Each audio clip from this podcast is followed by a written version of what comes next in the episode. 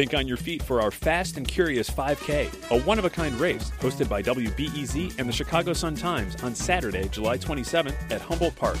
More info and early bird registration at wbez.org/events. Hi, I'm Jen White, and this is Reset. It's Friday, and that means it's time for our Friday News Roundup, when we break down the biggest local and state news stories of the week. The governor of Illinois is boasting a promising future for the state. That's after he delivered his State of the State address. But he also used the occasion to call for ethics reform. It's no longer enough to sit idle while under the table deals, extortion, or bribery persist. Former Illinois State Senator Martin Sandoval says he takes full responsibility for his crimes hours after pleading guilty to taking a quarter of a million dollars in bribes. I'm ashamed and I'm sorry. I want to apologize to the people of Illinois and to my constituents. With me in studio to break down those stories and more, WBEZ state politics reporter Dave McKinney, Chicago Tribune state government reporter Dan Petrella, and David Greising, president and CEO of the Better Government Association. Welcome, everybody. Happy Friday. Jen, how are you? Doing well. Thanks for having me. So let's start with Governor Pritzker's State of the State address in Springfield. Uh, the governor touted some of his biggest accomplishments so far and laid out his 2020 agenda. It's time to end the practice of legislators serving as paid lobbyists. In fact, it's time to end the for profit influence peddling among all elected officials at every level of government in Illinois. Dave McKinney, what stood out to you in this speech? Well, I mean, I think he was pretty forceful in talking about ethics reform, and he really had no ch- choice but to do that given developments of late. But, you know, he, he was actually, unlike other speeches I've seen like this from other governors, he was specific about what he wanted to see done on the ethics front. I thought. I mean, he talked about you know ending this this deal where where legislators would retire from office and then immediately go represent a special interest and these contracts that these guys move into and, and you know representing utility companies or whatever five grand a month and if they amass eight or ten or fifteen or twenty clients you can see how they get wealthy really quickly and and so he he's wanting to crack down on that and and build in a revolving door thing, and that's that's going to be in the offing here, I think. David Greising, other things that stood out to you?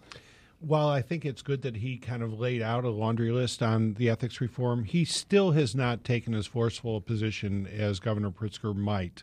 If he really is serious, he could lay out a list of non negotiables. I won't sign a bill that doesn't have some of these reforms that he has talked about. He also didn't go to some of the bigger issues that are much in discussion, such as ending gerrymandering, which he has said he won't sign a gerrymandered map, but he still has not committed to, say, a constitutional amendment that would end gerrymandering. So he's taken some steps, but if he really is serious, could take a few more. Dan, what about you? What stood out?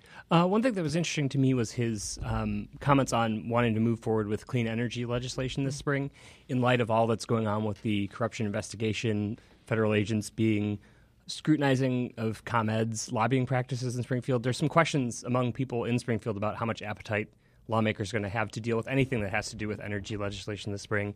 The governor said he wants to see it, and he wants to do it without the utility companies really having a voice or, or being at the table or writing the legislation themselves, is, which is how things are usually done in Springfield. Um, it'll be a big test of their clout this Yeah. spring to see if that gets done. And that was said so subtly and in passing in the speech, and yet, if you really were able to accomplish that, that would be a huge kind of transformative change. Because forever, Dave, you covered this forever, utilities really have drawn up legislation that, that regulates them. Wait, you, thought the, you thought the governor's statement on this was was subtle because I didn't because he said he said very strongly I will not sign uh, legislation that's written by the energy companies. It didn't strike me as subtle at all. Well, by that I meant that you wouldn't have realized what a huge change that would be if it, it. actually happens. I, I agree with you, Jen. It was a direct statement. Yeah, I mean, it's it, it- the proof is in the pudding. I mean, it's it, it is amazing though, Dan. Like like you point out that we listened to an earnings call a, a month or two ago with Exelon, and they're like full steam ahead on getting legislation through Springfield that helps them bail out their money losing nuclear plants. And come hell or high water, they're planning on doing something. And I think you know Pritzker has drawn a line in the sand here that says, look, you, you know, we know that your lobbying practices are under scrutiny we are not going to do things the way we have in the past with this. But but again, ComEd, Exelon, they have bathed this culture in money and influence. Well, and that brings up the point. The governor's taking a strong stance, but Dan, what is the appetite uh, for this same sort of position towards energy companies when we look at the legislature as a whole? It really depends on who you talk to. There are some people who um, are with this proposal called the Clean Energy Jobs Act, which would move to 100% renewable by 2050. And they're gung ho. They say, you know, the governor's on board with us now. This is a way to get it done without worrying about what ComEd and the other utilities have to say. But talk to a lot of other lawmakers, and they're like, well, I just don't know, you know, if the agenda is going to move forward. And it all depends on the leaders in each of the chambers, the House and Senate, and whether they want to move forward. And, um, you know, politically, the House Speaker, Michael Madigan, is not known to be under federal scrutiny yet, but people in his inner circle have been touched by this investigation um, that also involves ComEd lobbying practices. So politically, for him, he may not want to let that move forward in, in an election year. Hmm. Well, we talked a bit about ethics reform, uh, but the governor really made a point of trying to strike, I think, a bipartisan note in this address. He highlighted bipartisan legislation. At the same time, he also made critical references to former Governor Bruce Rauner and even called President Donald Trump out by name. Let's listen. We stood up for human rights and civil rights when we put Donald Trump on notice that Illinois will not be complicit in his shameful and draconian immigration policies. Your thoughts, David Greising? He's kind of going to his base, uh, his anti Trump base. And he's doing so safely so because he's in a state that even the Republicans here are not necessarily very enamored of President Trump. There aren't that many Republicans, for example, running for reelection to Congress who need President Trump in order to get elected. Um, Dan Lipinski obviously is in a very competitive race, and he has taken a position on abortion that is aligned with the president's agenda. But that's really, I think, a core value of Lipinski. I don't think he's doing that purely for political effect, and you don't see any sign that he or any of the others uh, that come come immediately to mind are really playing to Trump. So this was a safe thing for Governor Pritzker to do. You know, and I think the reference to Rauner, you know, and, and it was striking where he brought up this metaphor of the flag in mm-hmm. front of the mm-hmm. Thompson Center, a tattered flag that had been there for, for many, many months as a result of the budget impasse under under Governor Rauner that that prevented the company that provided flags to the Thompson Center from being paid. And so they just quit providing flags and maintaining them. And so that was woven into his speech. And I think the point of that was to kind of demonstrate to people that, you know, hey, I'm, I've had a whirlwind first year as governor and the culture and the environment has really changed here. We're actually getting things done as opposed to, you know, just being in our trenches and doing nothing. Dan, how are lawmakers responding to the speech, especially Republican lawmakers? It was interesting because having covered some of the speeches under Rauner, it was always a very partisan event. You know, there were nods to bipartisanship as every speech like this has, but um, Democrats were ready to attack the governor on what he had to say and uh, Republicans were ready to defend him. And Republicans had some criticisms of the speech. We talked about gerrymandering a little bit. That was one of the main criticisms that they had. And there are many pieces of Pritzker's agenda that are a little bit more progressive that they're just never going to vote for. The uh, graduated income tax amendment is something that Republicans in the House and Senate opposed. Um, it's up to voters now. But you know, they generally have shown that they're willing to work with the governor to try to find common ground on issues, things that can help business, which is a big part of uh, what they would like to do, and um, they don't really seem to have an appetite for making it the kind of grueling partisan battle it was under the previous administration. You're listening to the Friday News Roundup here on Reset when we break down the week's top stories. Our panel today WBEZ's Dave McKinney, David Greising of the Better Government Association, and Dan Petrella of the Chicago Tribune. Some other stories we're watching today the first person to person coronavirus infection in the U.S. has been confirmed, and it's here in the Chicago area. Public health officials say a husband and wife in their 60s are hospitalized in Hoffman Estates. She had traveled from Wuhan, China, the center of the outbreak. Doctors here say the risk of infection remains low for most people, but everyone should just remember to wash their hands. A Chicago alderman next month will begin debating a ban on styrofoam and limits on the use of plastics. The proposed ordinance takes aim at single use plastics. They make up roughly half of all plastic production. And more than 140,000 Illinois residents could lose their food stamps under the Trump administration's new new work rules. Illinois Attorney General Kwame Raoul is joining a multi state lawsuit challenging them. The changes would prevent states from excusing adults who are able to work from maintaining steady employment in order to get food assistance. Well, let's turn to another big story this week. On Tuesday, former state senator Martin Sandoval pleaded guilty to bribery and tax evasion. Here's a bit of his apology that day. I take full responsibility. I apologize to the people of Illinois and most importantly, the constituents. David Greising, the charges Sandoval faces are related to the red light camera industry. What's the backstory here? Well, he uh, was very tied into the red light camera. Safe Speed is the company in particular, although it was not mentioned in the. Charges. Though he mentioned it, he did, he, mentioned, he mentioned it. it in court. Kind of, it was a very open secret. Everybody knew that was Company A that was being referred to. The feds have alleged that he, and, and he pleaded now that two hundred and fifty thousand dollars in bribes there were very interesting details thrown out there that he was basically asking for a $5,000 per month graft retainer of sorts, um, which added up to $7,000 during the time that they had him wired. What was quite interesting was to see somebody who, until recently, had been one of the most powerful figures in the state legislature, the person who Governor Pritzker was looking to to kind of shepherd his $45 billion infrastructure plan, who actually went around the state last year touting the plan and building support for it, to see him down and, and contrite at in a way that you've never seen Marty Sandoval behave mm-hmm. previously. It, it really does show what happens when you uh, get caught cheating the public. Well, Dan, what do we know about how Sandoval's case fits into other federal investigations we know that are happening right now? Well, we spoke earlier of Commonwealth Edison, and um, one of the things on the laundry list of information federal agents were looking for when they raided his Springfield office was information about Commonwealth Edison, Commonwealth Edison executives. We know from an SEC filing this summer that the SEC is taking interest in ComEd's interactions with Senator Sandoval. Senator Sandoval's uh, daughter happens to work for Commonwealth Edison. So that's one avenue. Um, there's things relating to the video gaming industry that were mentioned in the search warrant. There are things related to something my colleague Joe Mahr and uh, Jason Meisner and I had a story in the Tribune about today the recycled asphalt shingle industry, which is a very uh, insidery issue with IDOT and uh, a political benefactor of, of Sandoval. And this gentleman, Michael Vondra, has been around politics for a long time. He's another person who is mentioned in these uh, these documents. So there are many, many tentacles of this investigation. Well, Sandoval's plea agreement says he'll have to pay upwards of eighty-five thousand dollars back to the Illinois Department of Revenue and the IRS.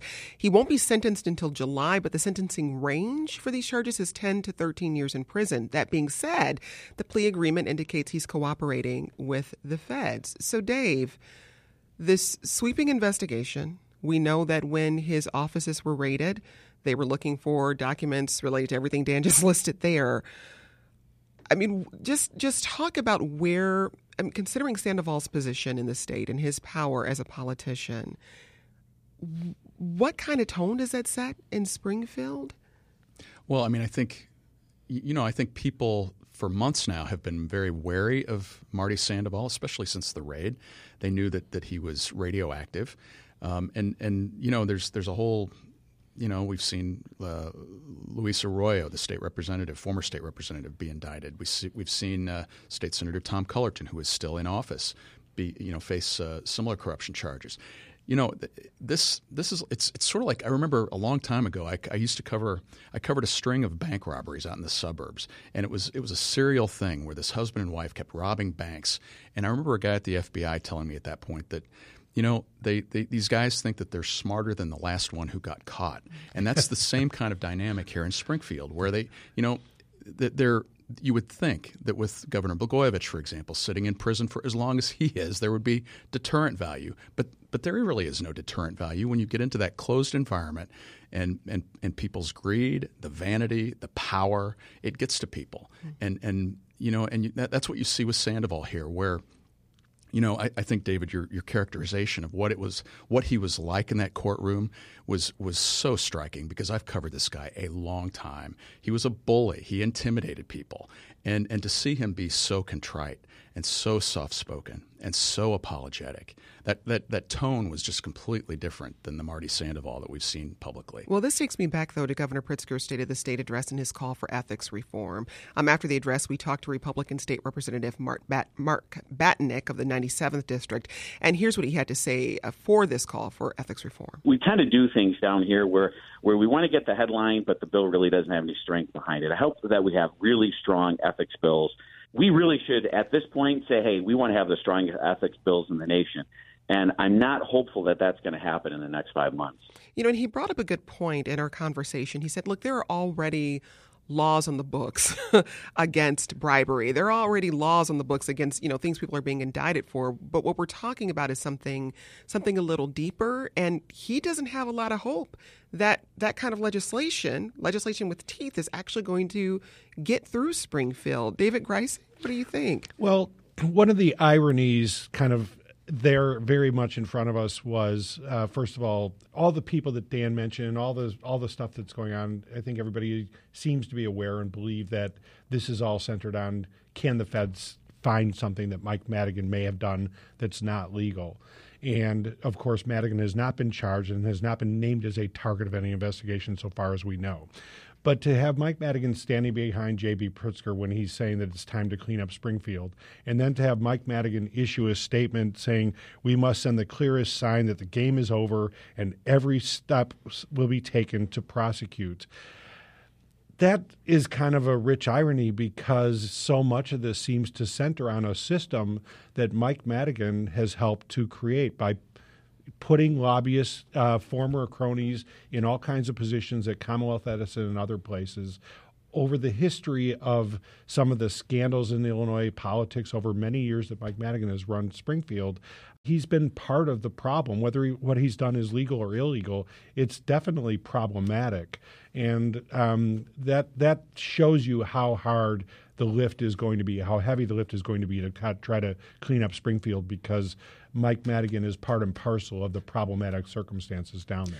I, I mean, there's sort of a pragmatic issue too here with, with, with what Representative Batinick was saying on the on, on, the phone there. That you know we don't know what it's going to look like. I mean, there almost could be an argument made that these guys ought to just cool their heels a little bit on ethics reform and let this play out. And let's let's understand the true dimensions of this investigation and what went wrong and what is it exactly we need to legislate against? Because you know what we have right now is only I would venture to say probably just a, a, the, the skin of the apple basically you know, to yeah. venture into the Madigan, you know, Madigan land and his famous apple eating habits. But, but like, you know, that's the problem. These guys don't know what the feds have, what kinds of things. Nobody dreamed a week ago that Marty Sandoval was going to be in a courtroom saying that he took more than two hundred fifty thousand dollars in bribes. So I would just say, you know, look ahead. You know, you don't know what's going to come around and the corner. And that's one of the problems with this uh, reform commission that's doing its work right now and has a March 30 one deadline to kind of come up with its recommendations. Dave's point is exactly on target. You can't solve years of problems in Springfield with a commission that basically does its work over about 12 weeks at the beginning of 2020 whatever they come up with has to be the beginning and not the end of the reform process. And, and there's a rich history here too. Sorry, that's okay. A very rich yeah. history of where you know we'll have a scandal break out in federal court, the guys in Springfield and women will will will decide they have to react, and and then nothing happens. And and I think back to the Illinois Reform Commission in 2009, they they had a whole list of of ideas that many of them were excellent ideas. Nothing came to fruition. Very little did. So Dan, and what will you be watching for as we as we start the spring legislative session? Well, one thing I will be watching for is what comes out of that ethics commission. I've covered a couple of their hearings now and some interesting discussion, but lots of very weedy issues. And how do you define who's a lobbyist? How do you regulate this from the state all the way down to municipalities with you know five thousand or fewer residents? Um, and one point that keeps coming up too with people on the commission and people who are observing the commission is that the things that people have gotten caught doing and been charged with or are alleged to have done are already illegal. Mm-hmm. So the question is, how do you make it clear that they're doing those things sooner, or how do you kind of tamp down the culture that gets people to the point where they're breaking the laws that already exist. Well, that's quite a bit from Springfield this week. Here were some other local stories of note, including this one. A major shakeup in the Chicago Police Department. While Charlie Beck is the interim superintendent and has only been here for a couple months, the former Los Angeles police chief is completely restructuring the way CPD operates. 1,100 officers moving back under district command. Interim Superintendent Charlie Beck says the added resources come with added accountability for commanders. We think it is a robust model that is uh, state of the art for policing and that will allow CPD to do even a better job than it's doing. So let's talk about that story. Interim Chicago Police Superintendent Charlie Beck announced major changes to the structure of the police department. Here's Beck earlier this week. These are pretty sweeping changes, but I've received strong support, universal support for this. You know, we had a long discussion And, and like, uh, like any good boss, I took all the questions that I could take. But then, you know, we walk out of that room with unity of purpose. You know, we are, we are as a team going to make this work. So, David Greising, this is a big reorganization. Talk a little bit about what's going to happen under this change. Well, uh, some people outside are calling this a radical decentralization. This is completely different than policing has been done in Chicago for many, many years. Uh, it's kind of out of Charlie Beck's playbook from when he was in Los Angeles, taking cops and putting them back on the streets, taking these special units that were focused on narcotics and gang crimes, and getting them out policing part side by side with beat cops. And the idea is you get that expertise that they had in those special units, and you actually put them out on the streets instead of instead of these kind of siloed areas. Charlie Beck said he's trying to break down silos we'll see how it goes. The problem is that this puts a lot of responsibility in the hands of 22 district com- commanders across the city. And whether those people, many of whom, most of whom came up through the Chicago Police Department with not very good training, the lack of training has been identified as a big problem here in the Chicago Police Department. Will they really be able to manage this effectively and will it have the intended effect? And so that's one of the big questions. The other two things that he's done that are very important are this new Office for Police Reform. Mm-hmm which is meant to go forward with the police consent decree. And, and the office that's the Office of Constitutional Policing and, and Reform. Right, mm-hmm. right. And and then the the counterterrorism office as well, which is a very important structural move in today's environment. Dan, how do these moves connect to the federal consent decree CPD is currently operating under? They've created this whole new office what's going to be one of the highest offices within CPD to oversee this there's been questions already about how well uh, CPD has been doing in meeting some of the requirements of the consent decree in the time that it uh, has been in effect, which is not very long so far. Um, so they're really putting a priority there, and they have put a woman in charge um, who is going to be the highest ranking African American woman in the history of the Chicago Police Department. So it's showing a commitment there to, to making some of those changes that stem from the Laquan McDonald case. Well, one thing that's interesting is Beck is the interim superintendent. So these changes are going to be inherited by whoever the city hires as the permanent superintendent, presumably not Beck. He says he doesn't want the permanent job.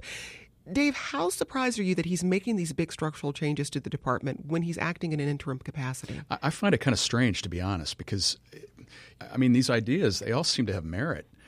But what happens if the next person comes in and doesn't like what happens here, doesn't like the, the, the way it looks? Are we going to do another reorganization to kind of fix the mistakes that that person thinks here? It's a strange thing to put an interim person in charge of a major, major initiative like this. We'll see how it turns out. But I wonder, too, if there is some strategy at play here on Mayor Lightfoot's part. You know, Beck can come in he's going to make these sweeping changes and then he leaves, right? He's not the guy who's going to have to deal with the fallout, but then there's a structure in place that the new person can just step into. So, I mean, is that maybe part of the calculation here, I, Dave? I think that's absolutely it. And I, I have a background as a business journalist and covering companies that get in really bad shape or even down to bankruptcy. This is a strategy that's used in a lot. Bring in a, an interim CEO to do the dirty work, the heavy lifting, and then have the new person come in who's kind of can have just everything goes well is easy. Uh, not easy, but but more uh, manageable. And that seems to be what's going on. And to Dave's point about will they hire a new superintendent who won't buy into this Beck program? I expect Lori Lightfoot, uh, his thinking, playing a long game here, and whomever she is will bring in for that position. Probably in March, people are expecting. Uh, will probably be somebody who sees those reforms that Beck is doing as being productive and, and the right trajectory for the department. You're listening to the Friday News Roundup here on Reset. Our panel today David Greising of the Better Government Association, WBEZ's Dave McKinney, and Dan Petrella of the Chicago Tribune. Some other stories we're watching today Facebook has agreed to a $550 million settlement on claims it violated Illinois privacy law. Its facial recognition auto tagging function gathered and saved information about users, but they did that without their consent. So the lawsuit has been going on for nearly five years, and Illinois residents eligible for compensation would be notified after the settlement is approved by a judge. And the art collection owned by Chicago's Johnson Publishing Company is sold at auction for nearly $3 million. Most works went for thousands more than estimated. Johnson Publishing was forced to sell its collection of works by African American and African artists to help pay off bankruptcy debt. Well, I want to turn now to Another corruption case out of Chicago indicted Alderman Ed Burke of the 14 Ward. Burke's trial has been pushed until at least next year as federal prosecutors turn over undercover recordings and documents. David, this Greising, this is the first update on this case since last fall. Your thoughts? Well, it's really just puts you in the context of how long we've been at this. The allegations against Burke first arose after the butcher paper went up on his offices in November of 2018. And that was just the first of what has wound up being a statewide corruption investigation, the likes of which, as Dave pointed out earlier, we have never seen before. The Burke part of it, just think of the change in the politics of Chicago since then. Because of Burke, we have the mayor who got elected. Lori Lightfoot has said publicly that that's the moment at which she knew she really had a shot at becoming mayor. The city council is completely restructured with Burke completely out of power, as was made evident in Lori Lightfoot's first meeting of the city council. So it really does show you how transformational this moment has been in in large measure to the work of the prosecutor's office, the, the U.S. Attorney John Lausch, and the FBI people who have gone after these public corruption cases. But again, we're dealing with corruption now. So we're talking about corruption at the city level, alleged corruption at the city level, and at the state level. And, and I'm just curious when you take a step back, what do you make of the fact that this is the conversation that we're having right now in Illinois? And it's not limited to just one body of government is this a place or, or a time when we can actually see a shift because it's so central to what's happening at so many levels of government, Dan? Well, it's not just the city and the state; it's the the suburbs as well. There are uh, village halls in the the near southwest suburbs, Lyons, McCook, that were raided by federal agents. Had the the village president of Oak Terrace resign after it was brought to light that he was under under federal scrutiny. Um, so it really is a time you know, unlike the the Blagojevich era where it kind of all seemed like a, a it's centralized around the governor and the people close to him. This is maybe not new. This stuff has been going on for a long time, but it is really revealing how deep seated it is and how it stretches to every level of government. And it's it's really going to depend on how seriously lawmakers in Springfield can um, take this issue, enact laws that will tighten up some of these things, and whether there can be a cultural change around the way government is done in Illinois. Dave, your thoughts? I mean, it's really stunning, Jen. I mean, it really is stunning and discouraging in a lot of ways. That that you know, here we have like you know, we all lived through the the, the George Ryan conviction and the Rod Blagojevich conviction, and again, I, I go back to the point I made earlier in the show about the whole point of this is to have a deterrent to this kind of behavior.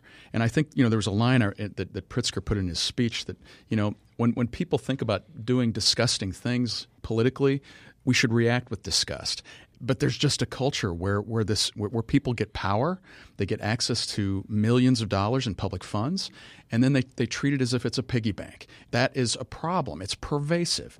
And the U.S. Attorney's Office and the FBI are the ones that are are, are attacking it. But you, you, you do have to question: Do they even have the resources? I mean, it just seems everywhere.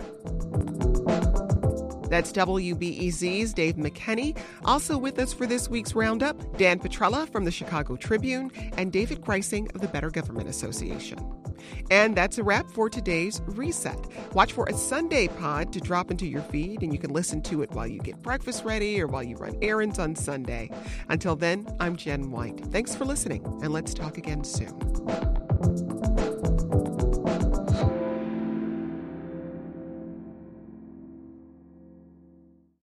Thanks for listening to the news live on WBEZ and NPR.